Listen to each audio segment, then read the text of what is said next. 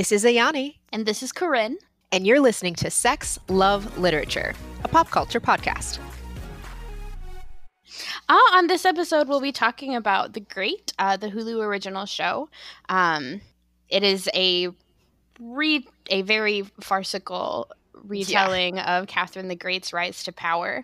Uh, in its intro, it says it's an occasionally true story, and they do mean very occasionally. Very, very occasionally.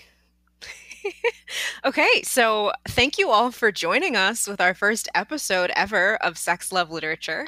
Um, my name is Ayani Cooper, and I am going to be one of your hosts uh, for this adventure in podcasting. Um, to tell you a little bit about me, I am a PhD candidate at the University of Florida uh, in the English department. I study comics and animation. Um, and my dissertation looks at monsters and desire. So, part of the reason I wanted to do sex love literature is I have an interest in how desire, like, manifests in pop culture.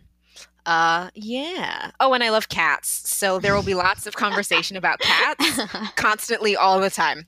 Uh, yeah. So, Corinne, who are you?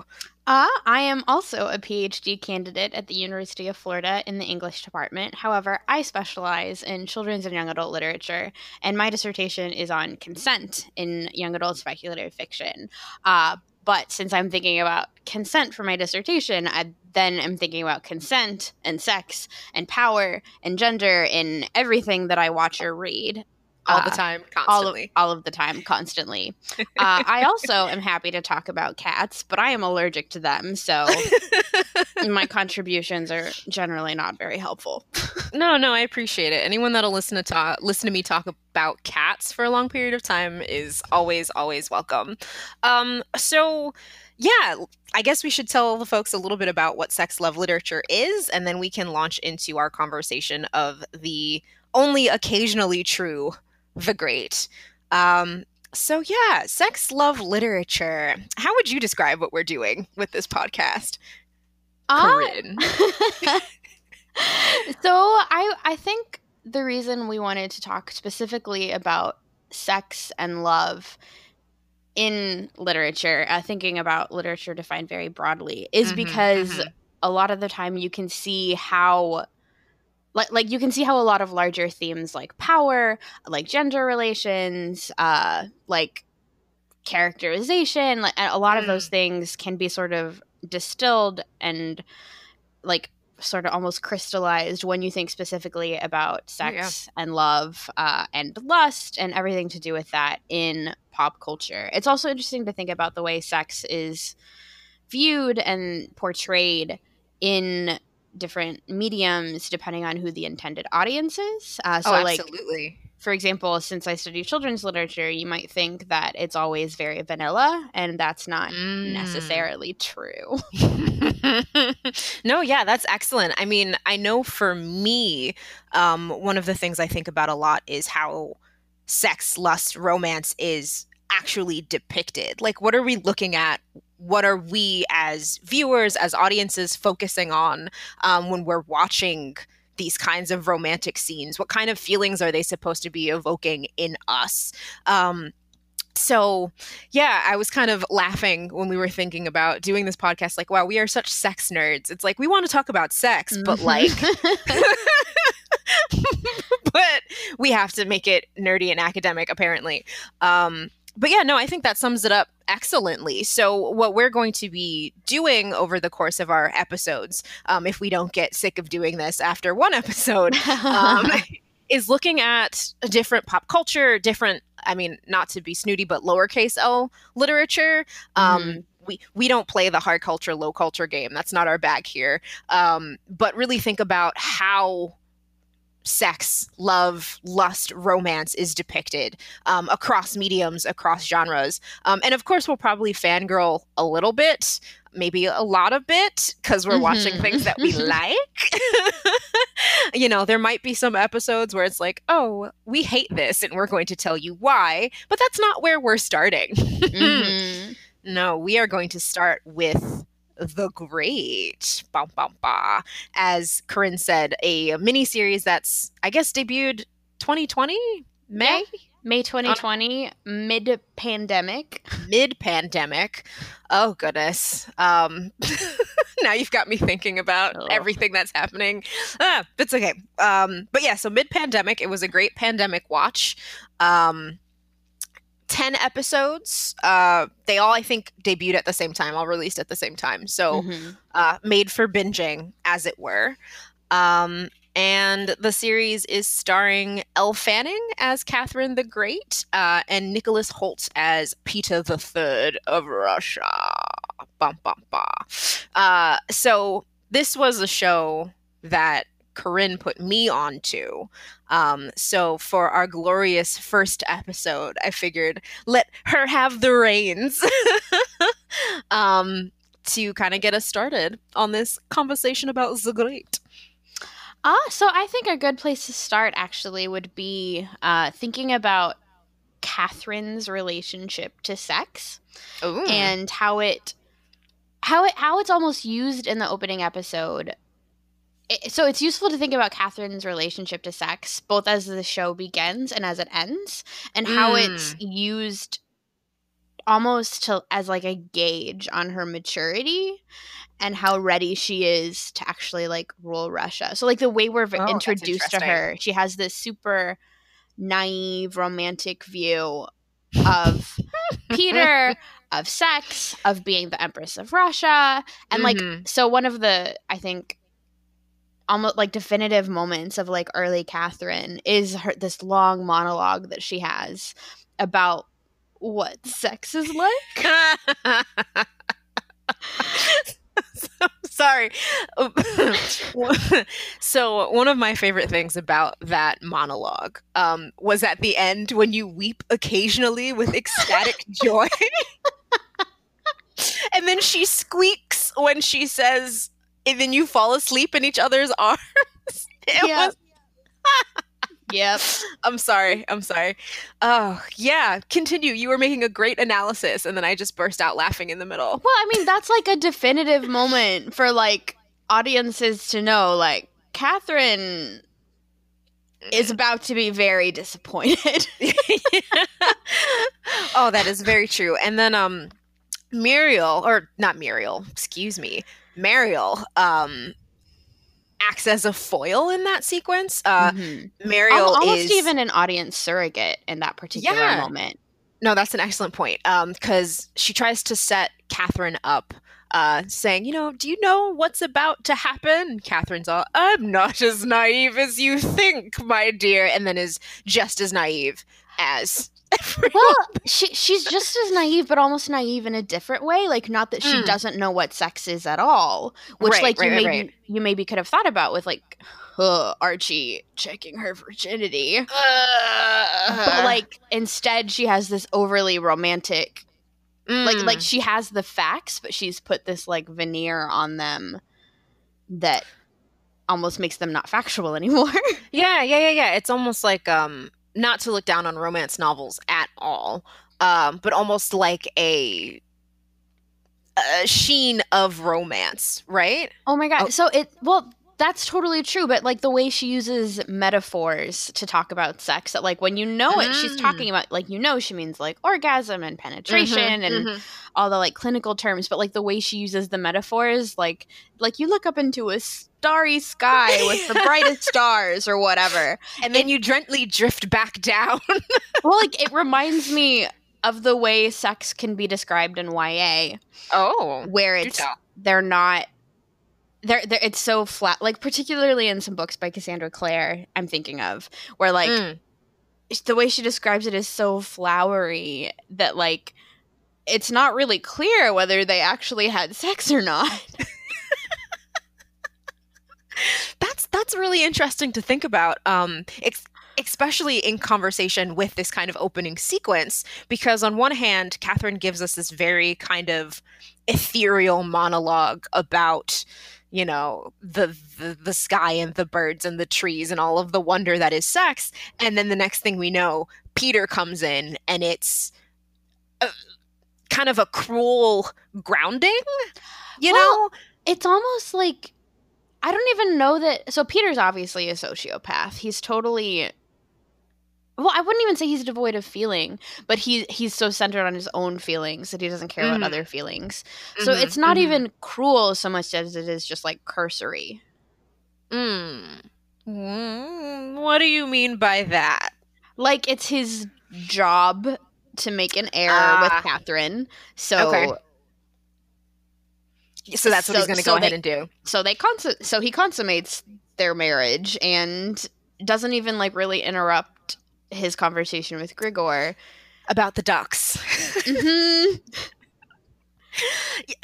So, not to transition away from this too quickly, but that makes me think of how, in so many of these sex scenes in The Great, uh, people are watching. There's a lot of, There's no privacy. Yeah, there's a lot of. There's not locks on doors. No, There's no.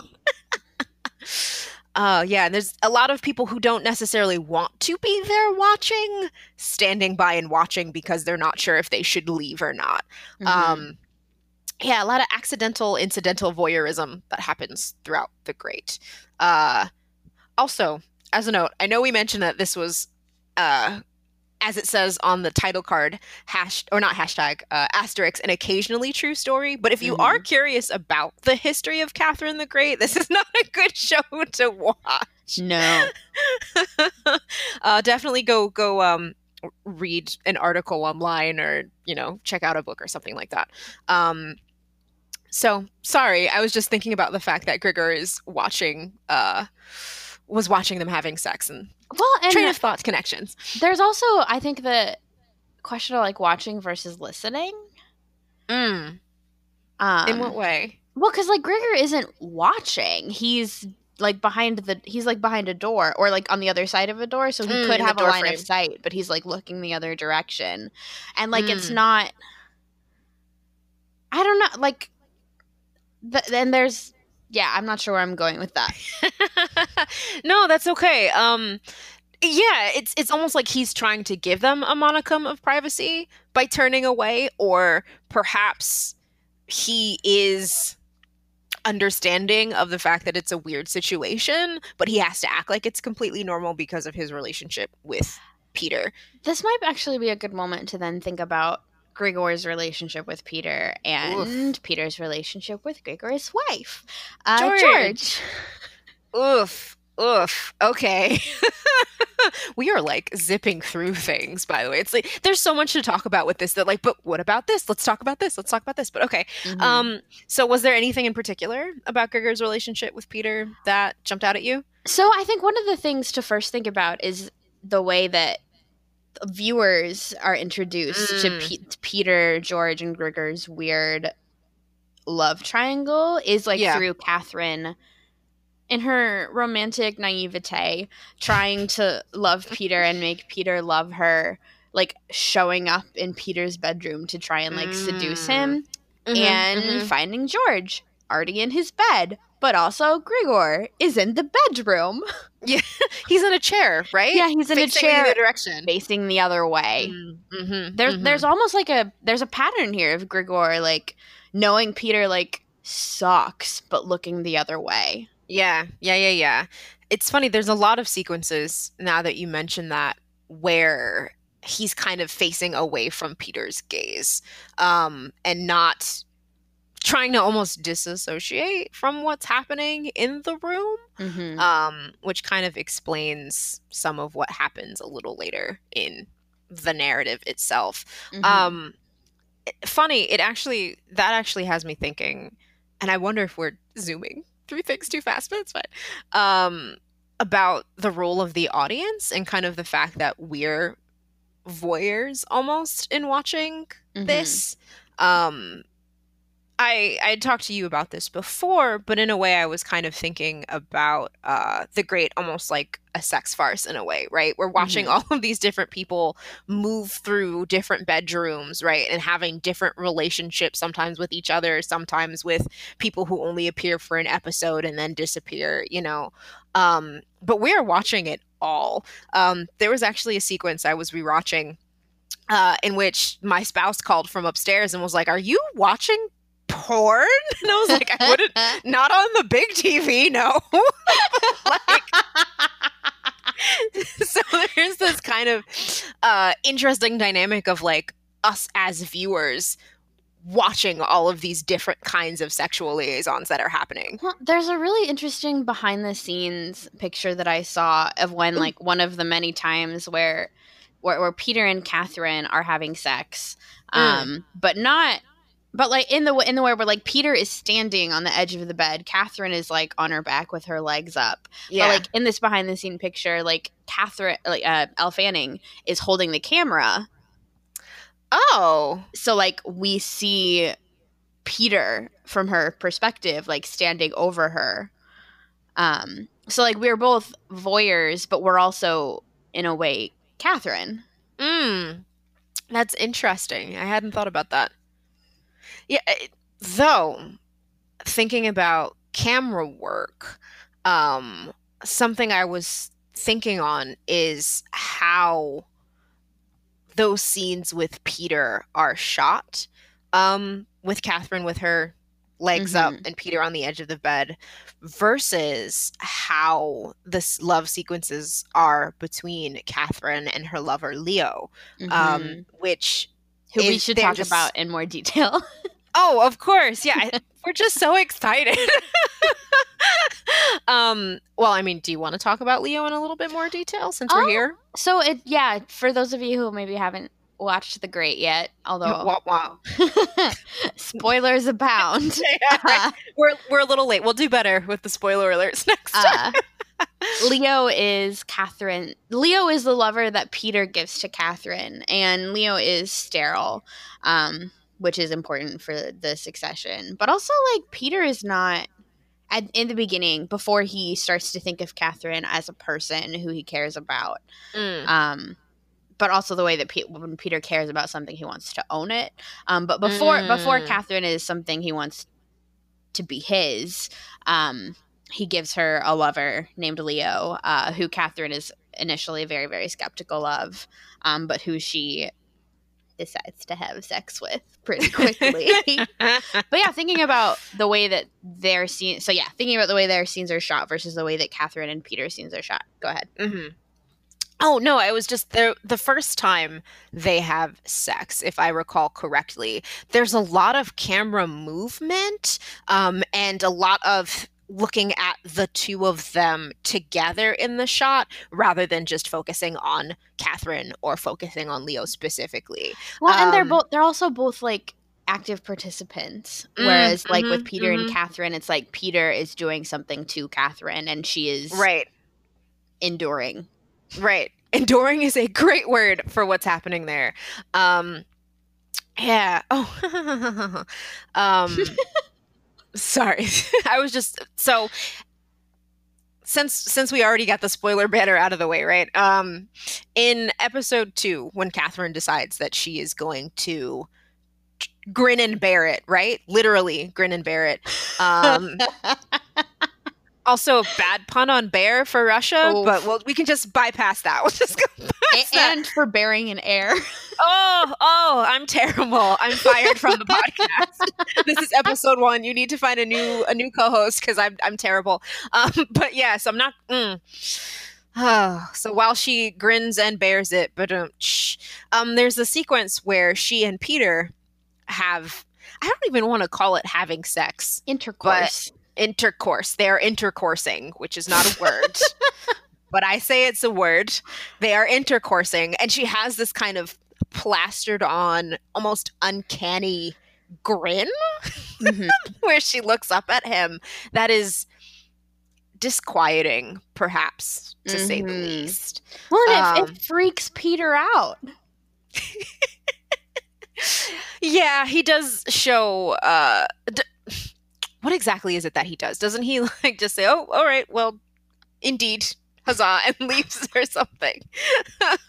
but yeah, he's he's definitely unnerved in that circumstance, in mm-hmm. that moment. Um, but if we're thinking about active participants, right, and thinking about the different ways perhaps Catherine is depicted when she's having these kinds of mm-hmm. liaisons. Well, and um, that active participants also, I think, correlates to like who has power, who has mm. agency, mm. who is mm. pretending to have power or has power through mm, who they have mm. sex with.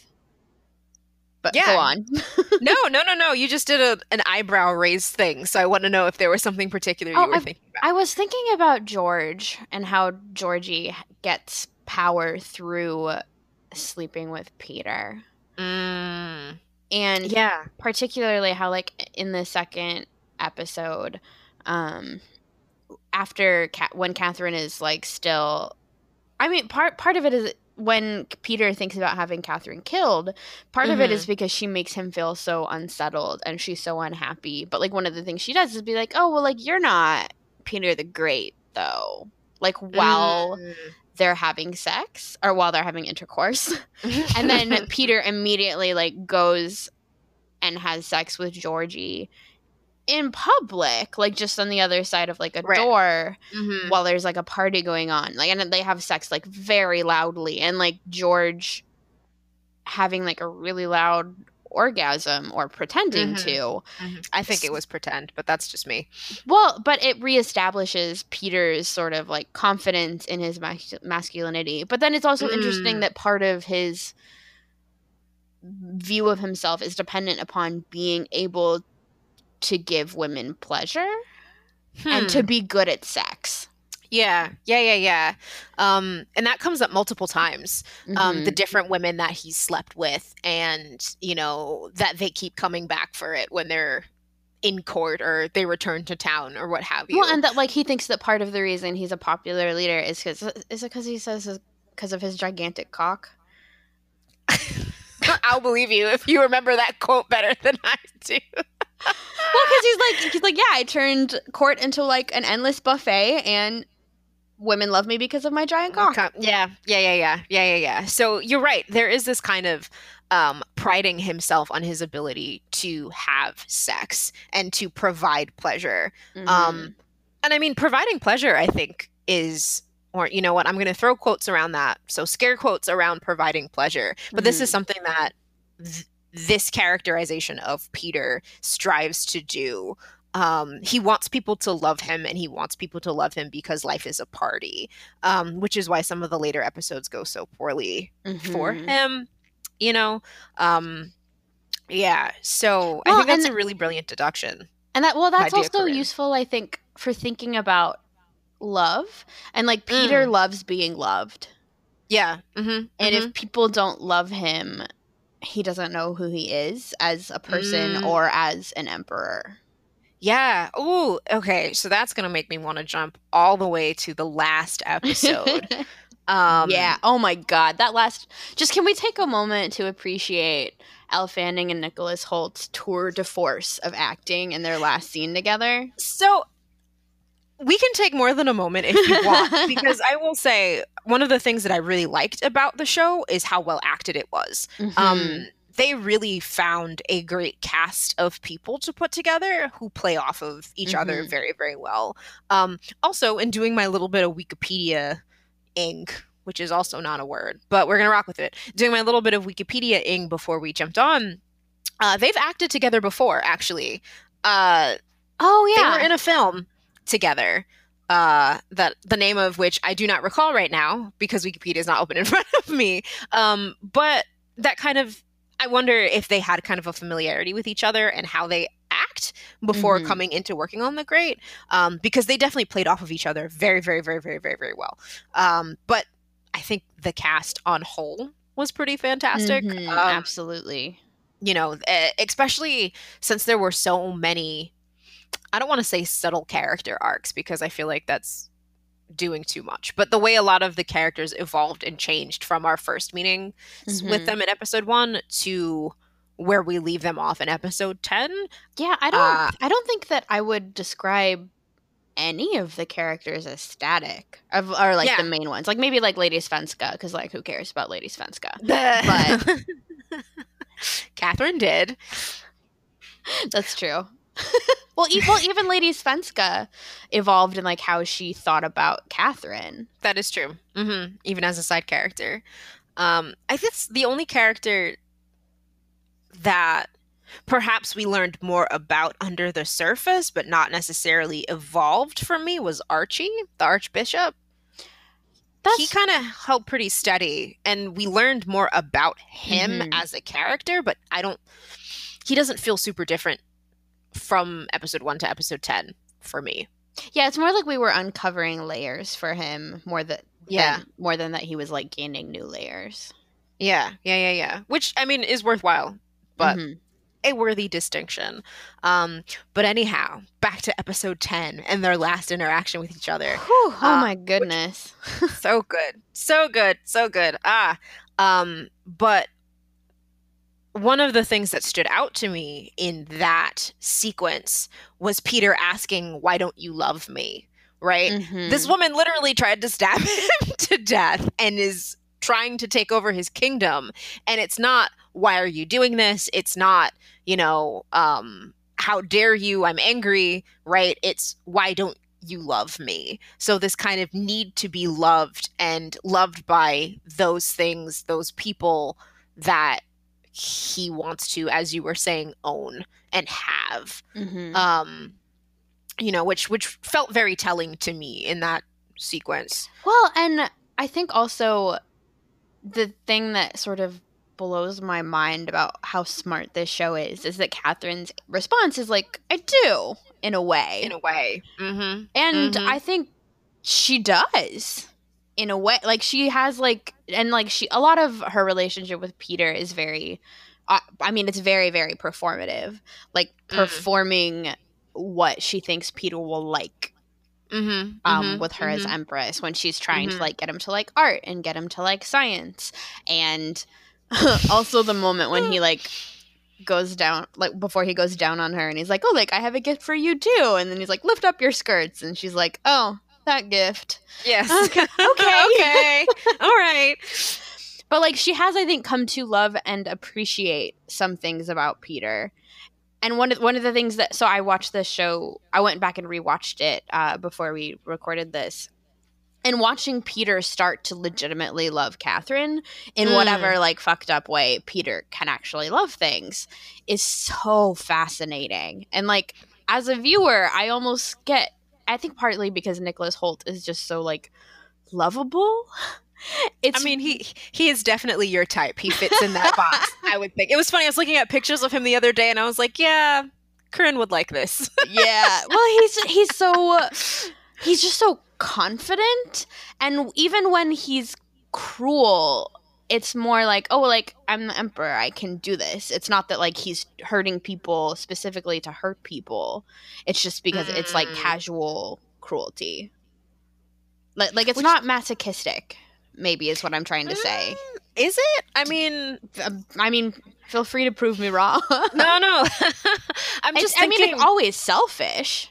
Yeah, but I guess the question becomes is he getting pleasure out of the cruelty? And at times I think he is. I think it's depending on who he's being cruel to. Yeah. And that's the outcome of that cruelty, right? Cuz so when he does the whole torture thing, which was a lot. I closed my eyes a lot that episode.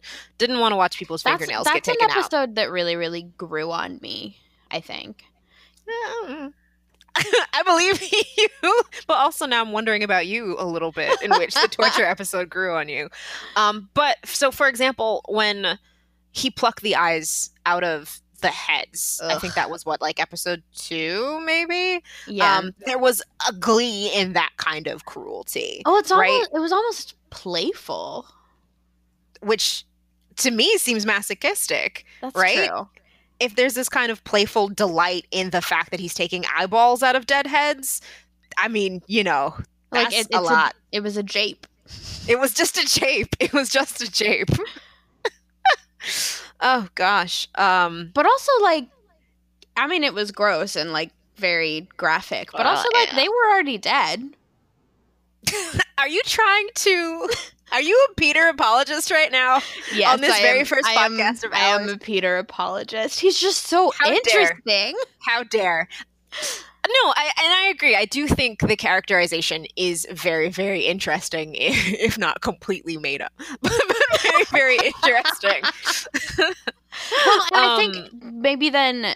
So, what something I think it's important to also think about. Um, we talked about the show briefly with uh, Dr. Ulinovich, uh, who's on both of our committees, and something she She's was my advisor. she, and she she's she's uh, one of my committee members.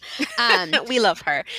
but one of the things she was concerned about when she was only two episodes in was the way that this show depicts a Western idea of Eastern Europe as like fucking bonkers. Mm, mhm, Which is totally worth um, thinking about and paying attention to, um, especially since uh, I know this is something that you think about often too in your work and your research is depictions of um, Eastern Europe Mm-hmm. uh, and how these different kind of depictions play against each other or how they play into Mhm. specific kinds of stereotypes um, and that's definitely worth thinking about what are because the great is what is the great an american show or is the great a canadian show Uh, I think The Great is an American show. Yeah, it's uh, American. almost entirely, not not completely, but a fairly British cast. Um, Okay. Which then, so, so something that I was thinking about because Tony McNamara, who wrote the script and was like a producer, who like did a lot of the like creating work for this sh- for the Mm, show, mm. um, which I Mhm. think it should also be noted uh, was based on a play, um, oh. that he wrote, um, and ba- teaching me things. but like this season is basically the first half of the play. Ah and it ends at like intermission. Okay. But tony mcnamara also did the favorite.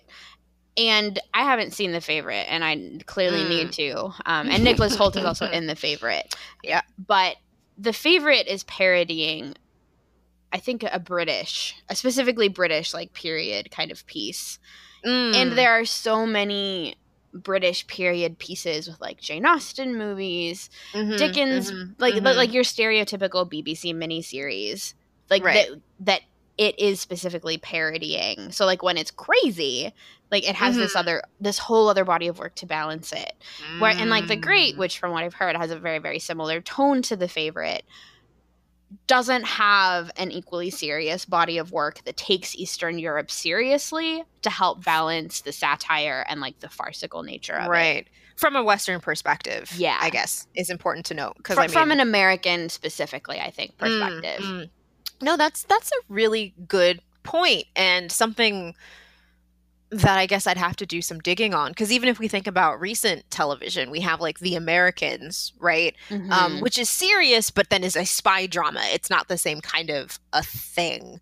well, and it's a um, very it still has like the Soviet Union as the bad guys, but th- I mean that's right. also doing complicated things with like who's you're, who you're supposed to side with. But Right, right, and who you're supposed to be paying attention to. I also haven't watched that, so I shouldn't really talk about it because I'm a little bit obsessed with seen the. Americans too. So oh, well, there we go. Maybe we'll end up talking about the Americans at some point. although Down we, the line. we should, the way that they think about sex is so interesting. Like because they're spies and they like use honey traps. Uh huh. So, one interesting fact about Corinne is that in a past life she was a spy. Yes, this is true. Uh, this is this is canon. so, uh, yeah, anything having to do with spies, Corinne is all about it. Um, oh, where where were we going with this? I mean, we br- got bringing excited. it back to the great, um, I think, like with the way that so it's it's it's it's satire. Uh, like we don't know. I think it's important that like it it's not taking Catherine's Catherine the Great's historical reality seriously, Mm, right, which. I think lands differently. accurately. hmm It land and it lands differently if you do or do not already know about and respect Catherine as a Right. significant historical figure. Mm-hmm, mm-hmm. No, that's very true. That's very true. Um, and I, I, this is something that you and I have talked about previously, but thinking about how historical figures, um, and this, I hope this doesn't sound stupid, but they're complex, right? Um, Mhm. Just because someone has done some great things doesn't mean they also haven't done some terrible things. Yeah. Um, and because this is a comedy, because it is, I think, farcical, um, there is not necessarily a focus so much on the negative aspects of Catherine's reign, which I know I've seen some critiques of, right? That this is very much like Mhm. a Catherine is bringing in the smarts, she's bringing in the arts and the sciences, and she loves Well- Leo. That's But- definitely true, but I also think the show has a kind of nuanced view uh, uh, of this version of Catherine. I think there is a Mm. nuanced like Catherine isn't unequivocally good. Like when Yeah. she brings Mhm. macarons to the front, it is it it's ridiculous to see Right. her and she realizes that it's ridiculous, but it- Mhm. she doesn't really change much after that Mm, and like yeah. she becomes she does become less naive she comes she becomes a little bit more jaded but even when she decides to like finally overthrow peter she's like Mhm. it's my birthday and i want russia for my birthday so we're doing right, this right, so she's still selfish and so something that glenn weldon said on npr's pop culture happy hour is that it's not ju- it's not that or not just that catherine wants to do good it's that she wants to Mhm. be seen doing doing good. good. Yeah. Um, and she's definitely got a little bit of a savior complex going on too. Mhm. You know, Oh. she's the one that's going to save Russia. Um, Mhm. and it is her destiny and her right, as you were saying, and her birthright, et cetera, et cetera.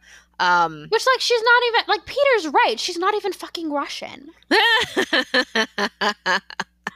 I mean, she's not. She's not. But in her heart, her heart is Russian. Doesn't she say that at some Oh, point? she says it many times. Yeah. I mean, even in her her kind of opening early monologue, she talks about a dream where she was embraced by a bear, um, and she knew that it would be her great love, um, and which, of course, is emblematic Mm-hmm. throughout the series for Russia. Russia is the bear, right? Um, Mhm. yeah. So she's not a perfect character, um, but also very, very interesting. Well, and that kind of thinking about Catherine's love for Russia. So, the way that Catherine wants to be empress is she wants to love Russia and she wants that to be her great love. Peter Mm. wants Russia to love him. Mm. So we we kind of have Russia here as almost I mean, you know, the city the the country as character, right? We have Russia Mhm. here that is the nexus for the love of these two different leaders. Um Mhm. it, it's funny.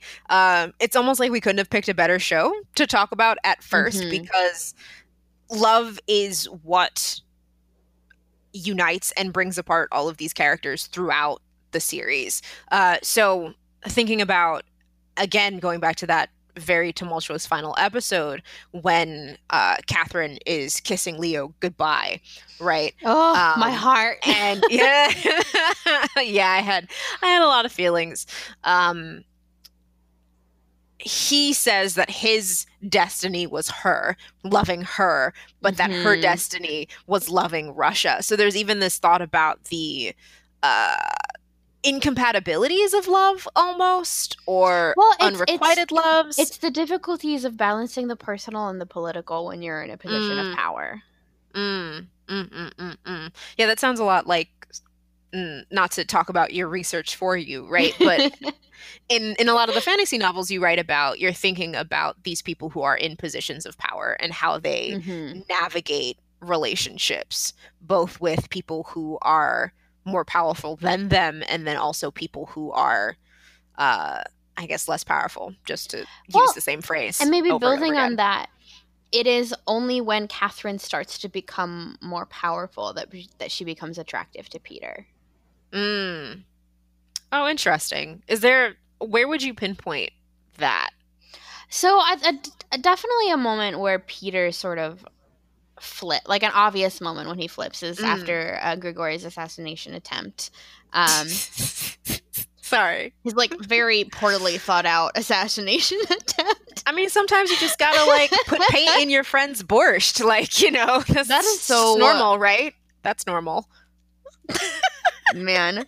Uh, side note: so I lived in Poland for a year, and the pretend name of my book, if I ever were to write about living in Poland, would be Instant Borscht. Is that a thing? yes. Oh, we're we're gonna have to talk about that another time. but like that, it's specifically that he poisoned the borscht. Yeah, yeah, yeah, yeah. Oh, and poor Louis, like the the chef. Yeah, poor Chef Louis. Uh, the food was never the same after that. But- Oy. But the way that Peter flips to like wanting his life to have more meaning besides like a big party and lots of sex, Right. He Mm. like is I think open to influences and Catherine is well positioned because especially because oh god, we have to talk about Aunt Elizabeth and her like Oh. pushing Peter to have a to produce an heir. But yeah, like yeah, yeah, yeah. but Catherine is well positioned when Peter is looking for new inspiration to Mm. give him that inspiration. Yeah, yeah, yeah, yeah. Um, and when she keeps giving him the, these ideas that like start to work out and then like don't always work out the way that Peter thought they would because they Mm. reveal how much he is in fact not as loved as he Loved, had hoped. right. Mhm. Um, but he starts to listen to her as someone who has something to say. right, right. Not just the woman that he needs to produce an heir with. Yeah.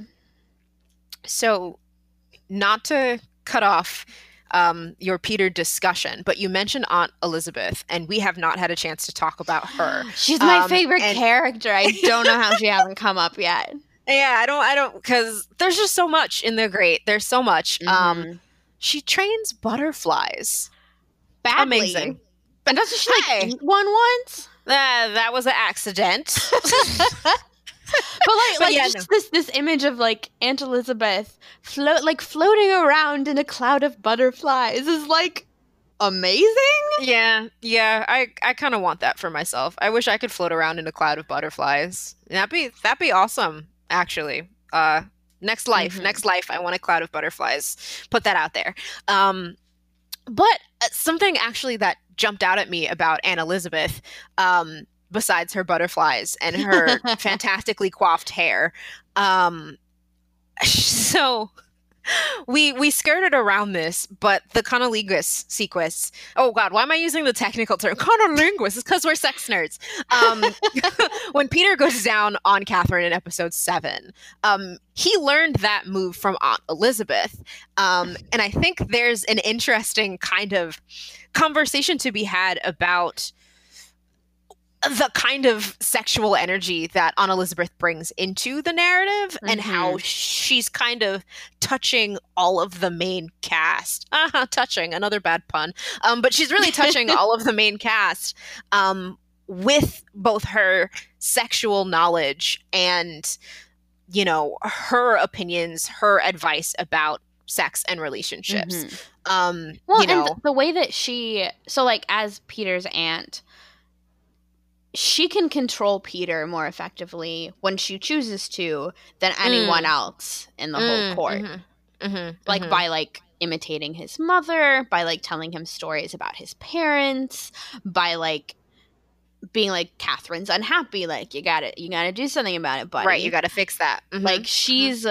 really really influential but like in a way that like peter accepts Yeah.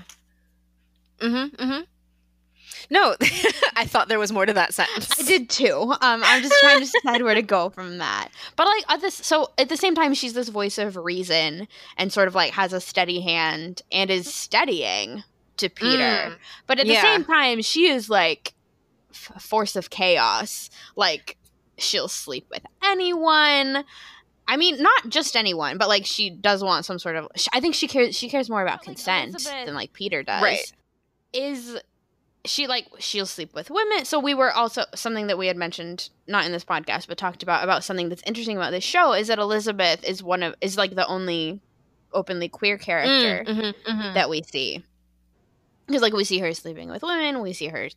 Do we see her sleeping with men? We see her masturbating to a statue of Peter's oh, father. I forgot that happened.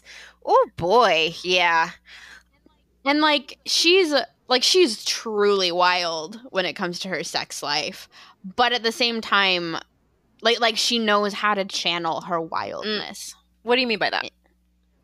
Like she knows where to put like because Peter, I think it like I think it could be argued that Elizabeth is just as wild as Peter. Hmm. but Elizabeth knows where to keep it in a way that doesn't hurt people. Oh, I, yeah. Okay, I think that makes a big difference. Is that it doesn't? El- Elizabeth does not have the same penchant for harm, or, as I would argue, the same enjoyment of harm.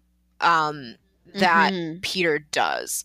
Um, and she legitimately wants Catherine to be yeah, happy. yeah, yeah, yeah. She she and Catherine are legitimately friends. Yeah, they get along with each other.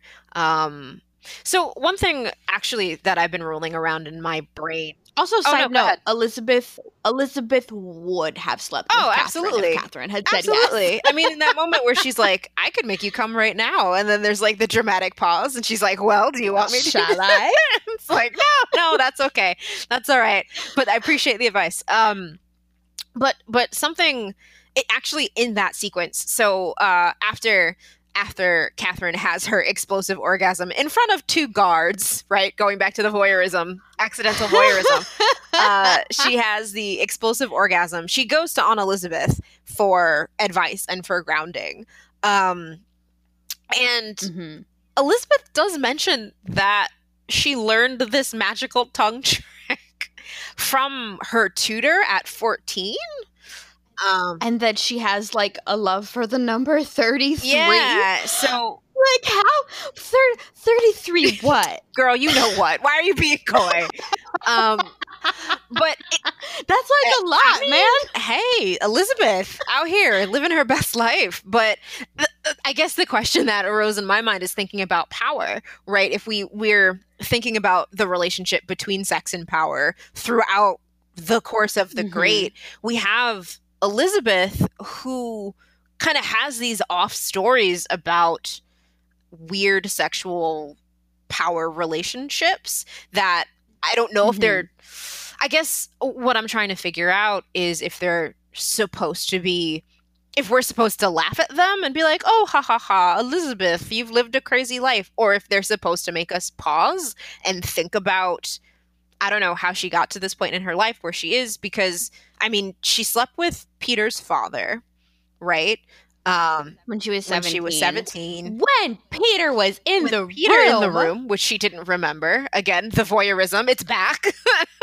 um, we have this with her tutor when she was 14, right? So there's these weird kind of, I don't know, moments with people that have power over her, um, in which Mhm. she's recalling the narratives positively, but I'm not 100% convinced that we're supposed to be reading them as unequivocally positive Yeah. um which i don't know and this isn't a question that i have the capacity to answer right now on this podcast but you know with Mhm. her i mean we do have the mention of archie perhaps um being queer right even though now as archbishop he Mhm. doesn't do anything of the anything anymore right um Except get off on being yeah tortured. mm. um but with Elizabeth, you know, as kind of our only I don't, active queer character, I don't know if that's a phrase, right? To Mhm. also have her in these kind of troubling circumstances with men that are in power, I'm not quite sure how I'm supposed to come away from that. Um, and it might be something worth Mhm. unpacking in like not right now, I guess, but in thinking about the great and thinking about the narrative, how she's handled. Well, I think it's partially that the narrative doesn't want us to take these events that are happening at face value. They Mm. want it wants us to think about like when when Georgie is sleeping with Peter, how much is it because she wants to? Right. How much of it is because Peter is good at sex? Which I mean, I think is a, a small part of it. How much is it because that's her only avenue to power? Yeah, I mean, honestly, if we're thinking about about George, I think it's all of those things. Um, Also, side note, that actress is 39 and like she can still get it. excuse you. Just because you're in your twenties, like we don't shrivel up and die when we're thir- in our thirties. I'm gonna fight you. No, she's like 40. So she's I- like, to be fair, I hope I am that fabulous once I get to forty. I mean, like, well, because like the actors who play Peter and Grigor are like a full a, a full ass decade younger than her, which doesn't happen in Hollywood. Mm, yeah, yeah, yeah, yeah, yeah. Hold on, what is her real name? Charity Wakefield. Charity Wakefield. Oh yeah, look at her, 1980. Get it, girl. But also, I will fight you when this pandemic is over. Don't you ever look down on women in their 30s, okay? I'll beat you up. Um, I was just saying she's looking no, I good. know, I know, I know. No, but she is gorgeous. Like everybody in that cast is gorgeous. But so like so like if you think of George, but then also think of like well like how will George look or like what were her, what will her relationship to power be like in 20 or 30 years? Mm. Um, and then uh, obviously George isn't like on the throne or like in the royal family, but Elizabeth like at 17 versus Elizabeth at however old she's supposed to be now. Like a, a she's from like the previous generation Mm. in a way. Okay. But like a younger part of the previous generation. So like she's like what like where will these characters be in the next season? Right.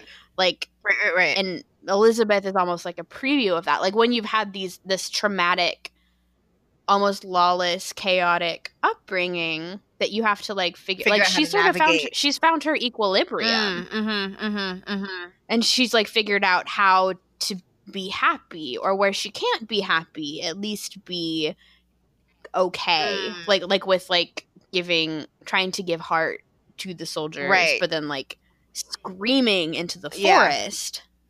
Forest on the way Mhm. back like she's found what outlet she can Right. and what avenues to power she can wield effectively Yeah, you know, hearing you kind of talk in that way, Elizabeth almost feels like the most balanced character in the Mhm. entire show.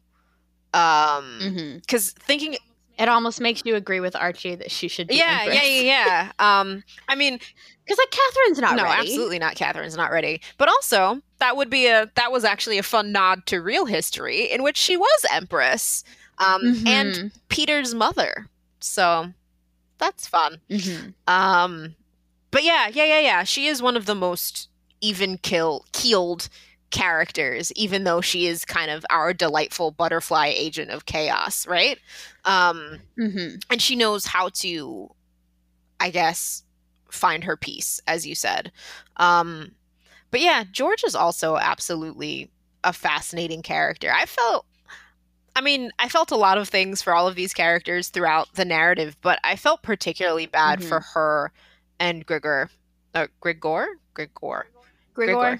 um I don't know, man. I've said it. I think both ways in the last Oh, twenty well, there minutes. you go. So um the the the double g's um their relationship is very complex and sad you know um in that i Mhm. think they both have this love for peter but then they also both kind of detest him at the same time um Mhm. yeah they talking about the three of them could take up a podcast all its own um yeah yeah yeah yeah um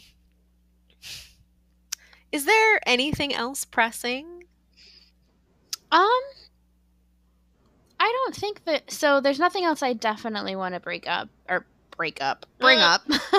up. Whoops. Uh, but I think maybe thinking about what sort of as like a concluding question, like what is it about this show that it does with sex and love that we think makes it like unique and like Ooh. why is it that we wanted to talk about it that's a for our very first episode that is a great question um yeah so i guess i'll jump on this first and then you can Mhm. So when you suggested watching The Great, um, I wasn't quite sure how I was going to feel about it. Um, I don't watch too many historical dramas. I mean, I could stand to watch more, I suppose, because you know Mhm. the favorite seems to be something that so many people love that maybe I can turn my attention towards it. But um, something that stood out to me about The Great was how much it seemed to jo- in- enjoy being told. All right, let me rephrase that. Like the people who were involved in this project really wanted to tell this story and they Mhm. Were taking what they were doing seriously, but there's kind of a joy in how the narrative comes together. And I Mhm. think the kind of strange dichotomies of sex, love, relationships, duty, how that all kind of is rolled together in looking at these characters is absolutely fascinating. Like, actually, that reminds me of something. So, episode four, right, opens with a juxtaposition of two sex scenes. Um, which mm-hmm. I think for me encapsulates um, what's interesting about the great. The first one we have is with Catherine and Leo, and it's passionate, and they're both in the sequence, and they're rolling all around and loving on each other, and the light is soft, and it's like got all these nice yellows, and everyone looks all beautiful, and then that's directly they cut directly from that to uh Peter and George in bed, and George is talking about her father being dead or when her father died. And Peter's just looking at his thumb and he's like, Doesn't my thumb look like a bear? It smells like you. So it's like this very dramatic juxtaposition of, mm-hmm. I don't know, not. I mean, just of different kinds of sexual relationships. One we're clearly supposed to be in favor of, and the other one we're clearly supposed to have qualms about, right? Um, they're manipulating mm-hmm. us in that way. But I still think it was it's just really interesting to look at how these relationships unfold and how they develop um, in in this weird kind of microcosm of the this this rendition of the Russian court. What about mm-hmm. you? Uh, so the thing that I found, a the tone I think is just generally hilarious, um, but I think the way that Catherine starts from a place of complete naivete and like romanticizing mm. sex to even like like her self-awareness that she gains over the course of the show which i think does map pretty clearly on, onto her relationship with sex mm-hmm. and with love and with power mm. that like she mm. starts from this like it would have been so easy at the beginning for peter if he had cared about catherine even a little bit to make her fall deeply in love mm, with him mm-hmm, mm-hmm, mm-hmm. and never even become a threat. Yeah. But then that we see her learn what sex is, what romantic love is, but then also like what love for power mm. is. And even though I still stand by what I said that Catherine is not like a purely good character. No, like we're not supposed to see her that yeah. way. But the tech the the text, the show I also mean, doesn't text. like it doesn't condemn her at the end for choosing Russia over choosing Leo. Mm. And to see like a woman be able to like when she, like she's right when she tells Peter that she'd be better and she is mm-hmm. better. Mm-hmm. Mm-hmm. That's true. Um in in this narrative, yeah. So, yeah, yeah, yeah. In this in this narrative. in the in the ver- in this, in version, this version. Um but like seeing that arc from like not n- everything being theoretical to like ver- to like a lived mm, reality mm-hmm, mm-hmm. to her and her to gain the experience and understanding to take power albeit in a still in a kind of naive way but in a much more real way mm. that like when she's walking through like the halls of the court after she's called off the coup and sees the way that people are looking at mm-hmm, her mm-hmm and then decides that yeah, okay, this yeah, this do. is the mo- like I have to choose yeah. this, even though it will hurt me terribly, mm-hmm, mm-hmm, mm-hmm. and results in Leo's death. Um, I think seeing the arc from how she gets from where she was to where she is at the end is really, really compelling. Yeah, no, excellent. Well, well said, my dear. Well said. Huzzah! Huzzah! Huzzah! Indeed. Indeed.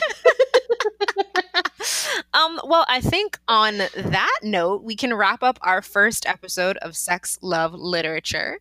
Uh, I hope you had fun chatting with us, mm-hmm. or I guess they didn't really chat with us, listening to us chat and giggle um, like the schoolgirls we are, I suppose. Um, but if you have any thoughts or comments, feel free to find us on Instagram or on Twitter. We'd love to continue talking about the greats. Yeah, more. and you can find us on both of those platforms at Sex Love Lit, all one word. Um, but don't stop searching after Sex Love. There's things that come up, so type it all in. Sex Love Lit in Twitter or in Instagram.